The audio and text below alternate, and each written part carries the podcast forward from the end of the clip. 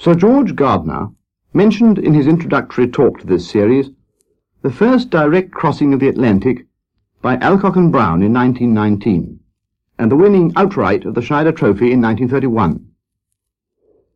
These two historic events were to foreshadow the course of this next period. For now, the aeroplane was to become an accepted vehicle for world transport.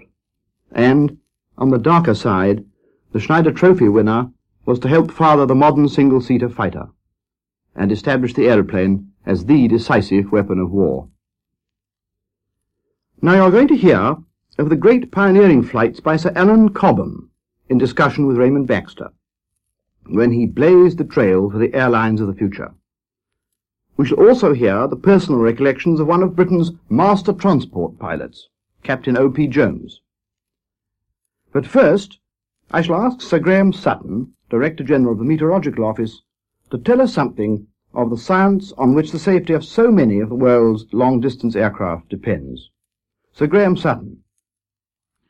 An aircraft flies in a three-dimensional atmosphere, and thus the pilot requires information about winds, clouds, and temperatures at all heights.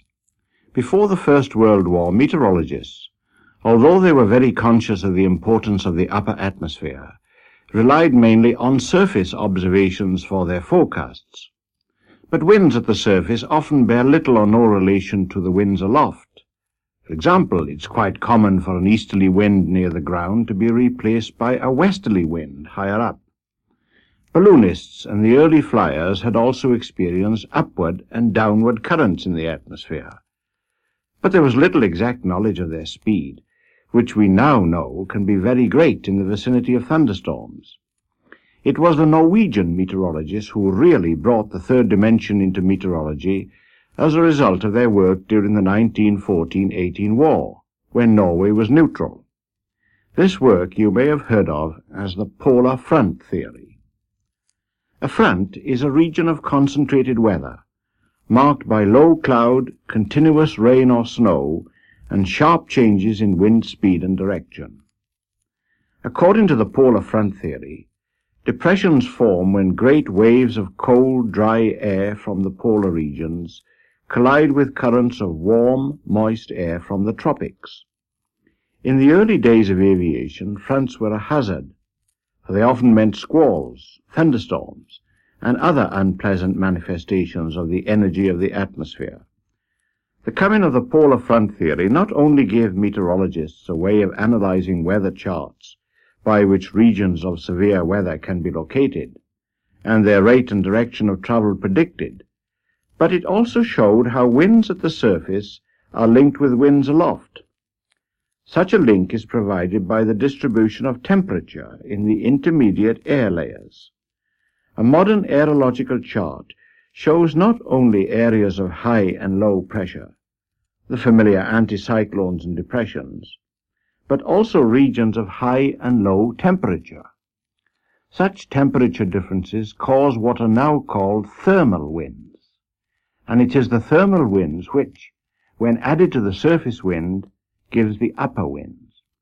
I mustn't forget to mention also that about 1924, British meteorologists discovered, more or less by accident, that at great heights, about five or six miles up, there often exist very swift, narrow rivers of air which we call jet streams.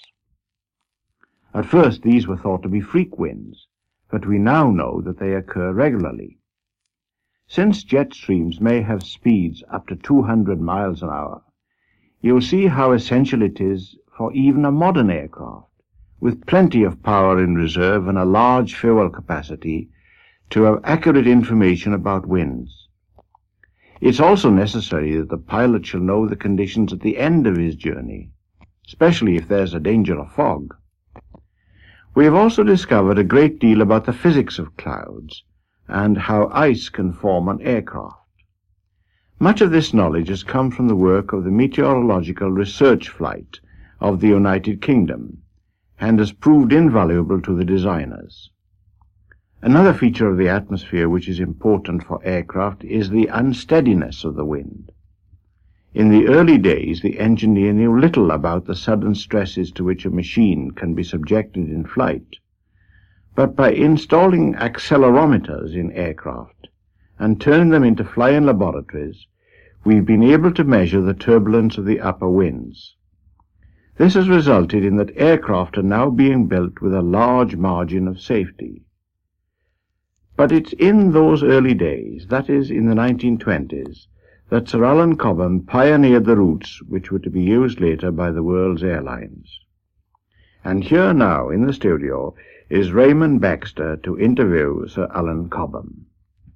Sir Alan, when you were making your first flights to places where no aeroplane had ever been, what do you think were the greatest problems which confronted you?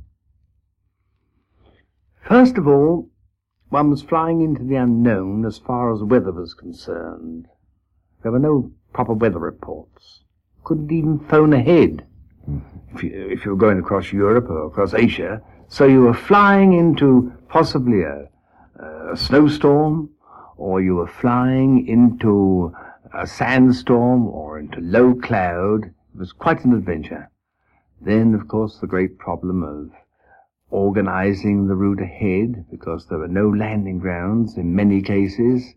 And so you had to write a, sort of conduct a correspondence course to an entire continent on the subject of aviation, how to make a landing ground.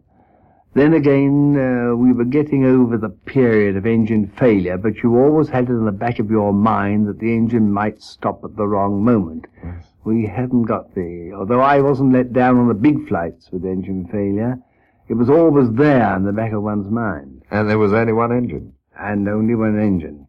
But despite these tremendous problems, you nevertheless established the first air charter service in the world, did you not? That's right. January the 1st, 1921, Stag Lane Aerodrome did have an aircraft company, in. It quickly developed into a concern of about a dozen pilots. And so we went further afield. I remember I did a tour around Europe and then a tour around the Mediterranean. And then came the day when Sir Sefton Brancker had to go to India. And I said, well, when do we start? And he said, what, shall we fly there? What's it going to cost? Well, we worked that out and it was fifteen hundred pounds. And he said, well, I don't think we've got that amount of money. So I sailed into Lord Thomson and said that the Director of Civil Aviation should go by air. He said the fare costs seven fifty by P and O. I'll give you that as a contribution. so I had to hawk the rest. But that flight taught me one thing, that by going there and coming back, it was a good demonstration that flying was a practical proposition. So I then organized a flight to the Cape and back. That was a nightmare in many, many ways because there were no landing grounds at all. I had to persuade commissioners to prepare vast tracts in the bush, about 800 yards square is what I wanted, and um, that was a, a big job. Well, on those flights, every landing was an adventure, because one never knew what you were going to meet. You may have issued all the instructions in the world, but you might land on a semi-bog and tip up. Or... As you did once. Yes. Didn't smash the prop, fortunately. And then there's the time when I landed at a place and got out of the cockpit and sunk up to my waist in, in an ant hole, which I'd missed by inches. And uh, that sort of thing. Nevertheless, you had this brilliant idea of flying from Rochester to Westminster via Australia in a flying boat. Uh, yes, a, a, seaplane, actually. A seaplane. It yes. was the same aeroplane that I'd flown to the Cape and back, fitted up with a couple of floats, and we flew to Australia and back as a demonstration that this job could be done. The whole idea was to land in front of the House of Parliament to try and wake people up to the effect, to, to, to, to the fact that uh, flying was a feasible proposition. Mm. And um, I suppose that flight we had many adventures on the way there and back, and I think that the good Lord was very good to me on many occasions. So, from your work, and I'm sure you would agree, from that of other gallant pilots of the same epoch, sprang the air routes of the world.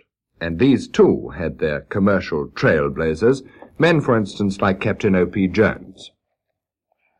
Well, I certainly did have a share in the early days on those routes, but we, of course, uh, ran scheduled passenger services, or tried to, anyway.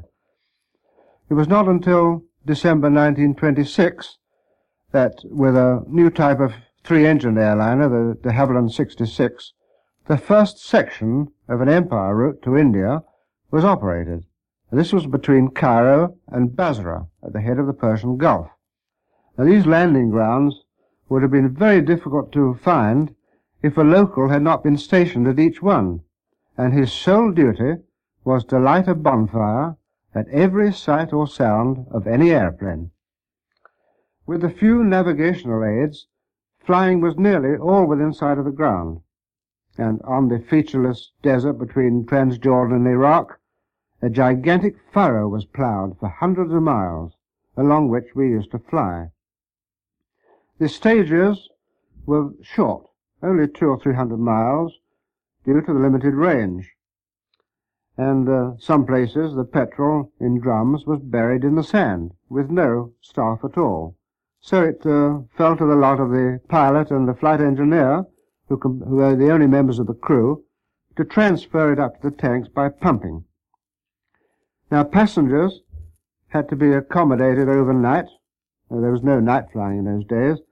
And sometimes they were put into rest houses consisting of thatched or tin-roofed mud huts, and guarded against uh, wild animals, of course, by zarebas, or fences. These poor facilities were matched by suspicion, or even fear of the airplane by the local inhabitants in many places, and I well remember an incident returning from Karachi which illustrates this. In the early 30s this was, and uh, landing at uh, Bahrain on the Persian Gulf, I got stuck in the sand, right up to the axles. It was a very poor landing ground. Now the station staff worked very hard with spades and planks trying to dig me out, but finally they had to give up uh, owing to the sun setting. Next morning, we heard that the Sheikh of Bahrain had offered as manpower and two long ropes. So we tied these ropes to the axles, stationed a hundred men along each, instructing them, of course, through an interpreter, to pull when the station manager dropped his handkerchief. And at the same time, I opened up all four engines. Now, the result was very surprising. This land was noted for strange meteorological phenomena, but never before have I seen two sandstorms going in opposite directions. One was caused by the propeller slipstream, and the airplane didn't move an inch, and the other came from the heels of 200 men running towards the horizon. But they all came back eventually, and after lunch we tried again, but with a notable addition. The 201st, in the shape of manpower, was the local witch doctor and he talked to the crowd and he danced and sang to them and gave them confidence, with the result that even with the roar of the exhausts, they pulled away on the ropes and we were on hard ground within several minutes.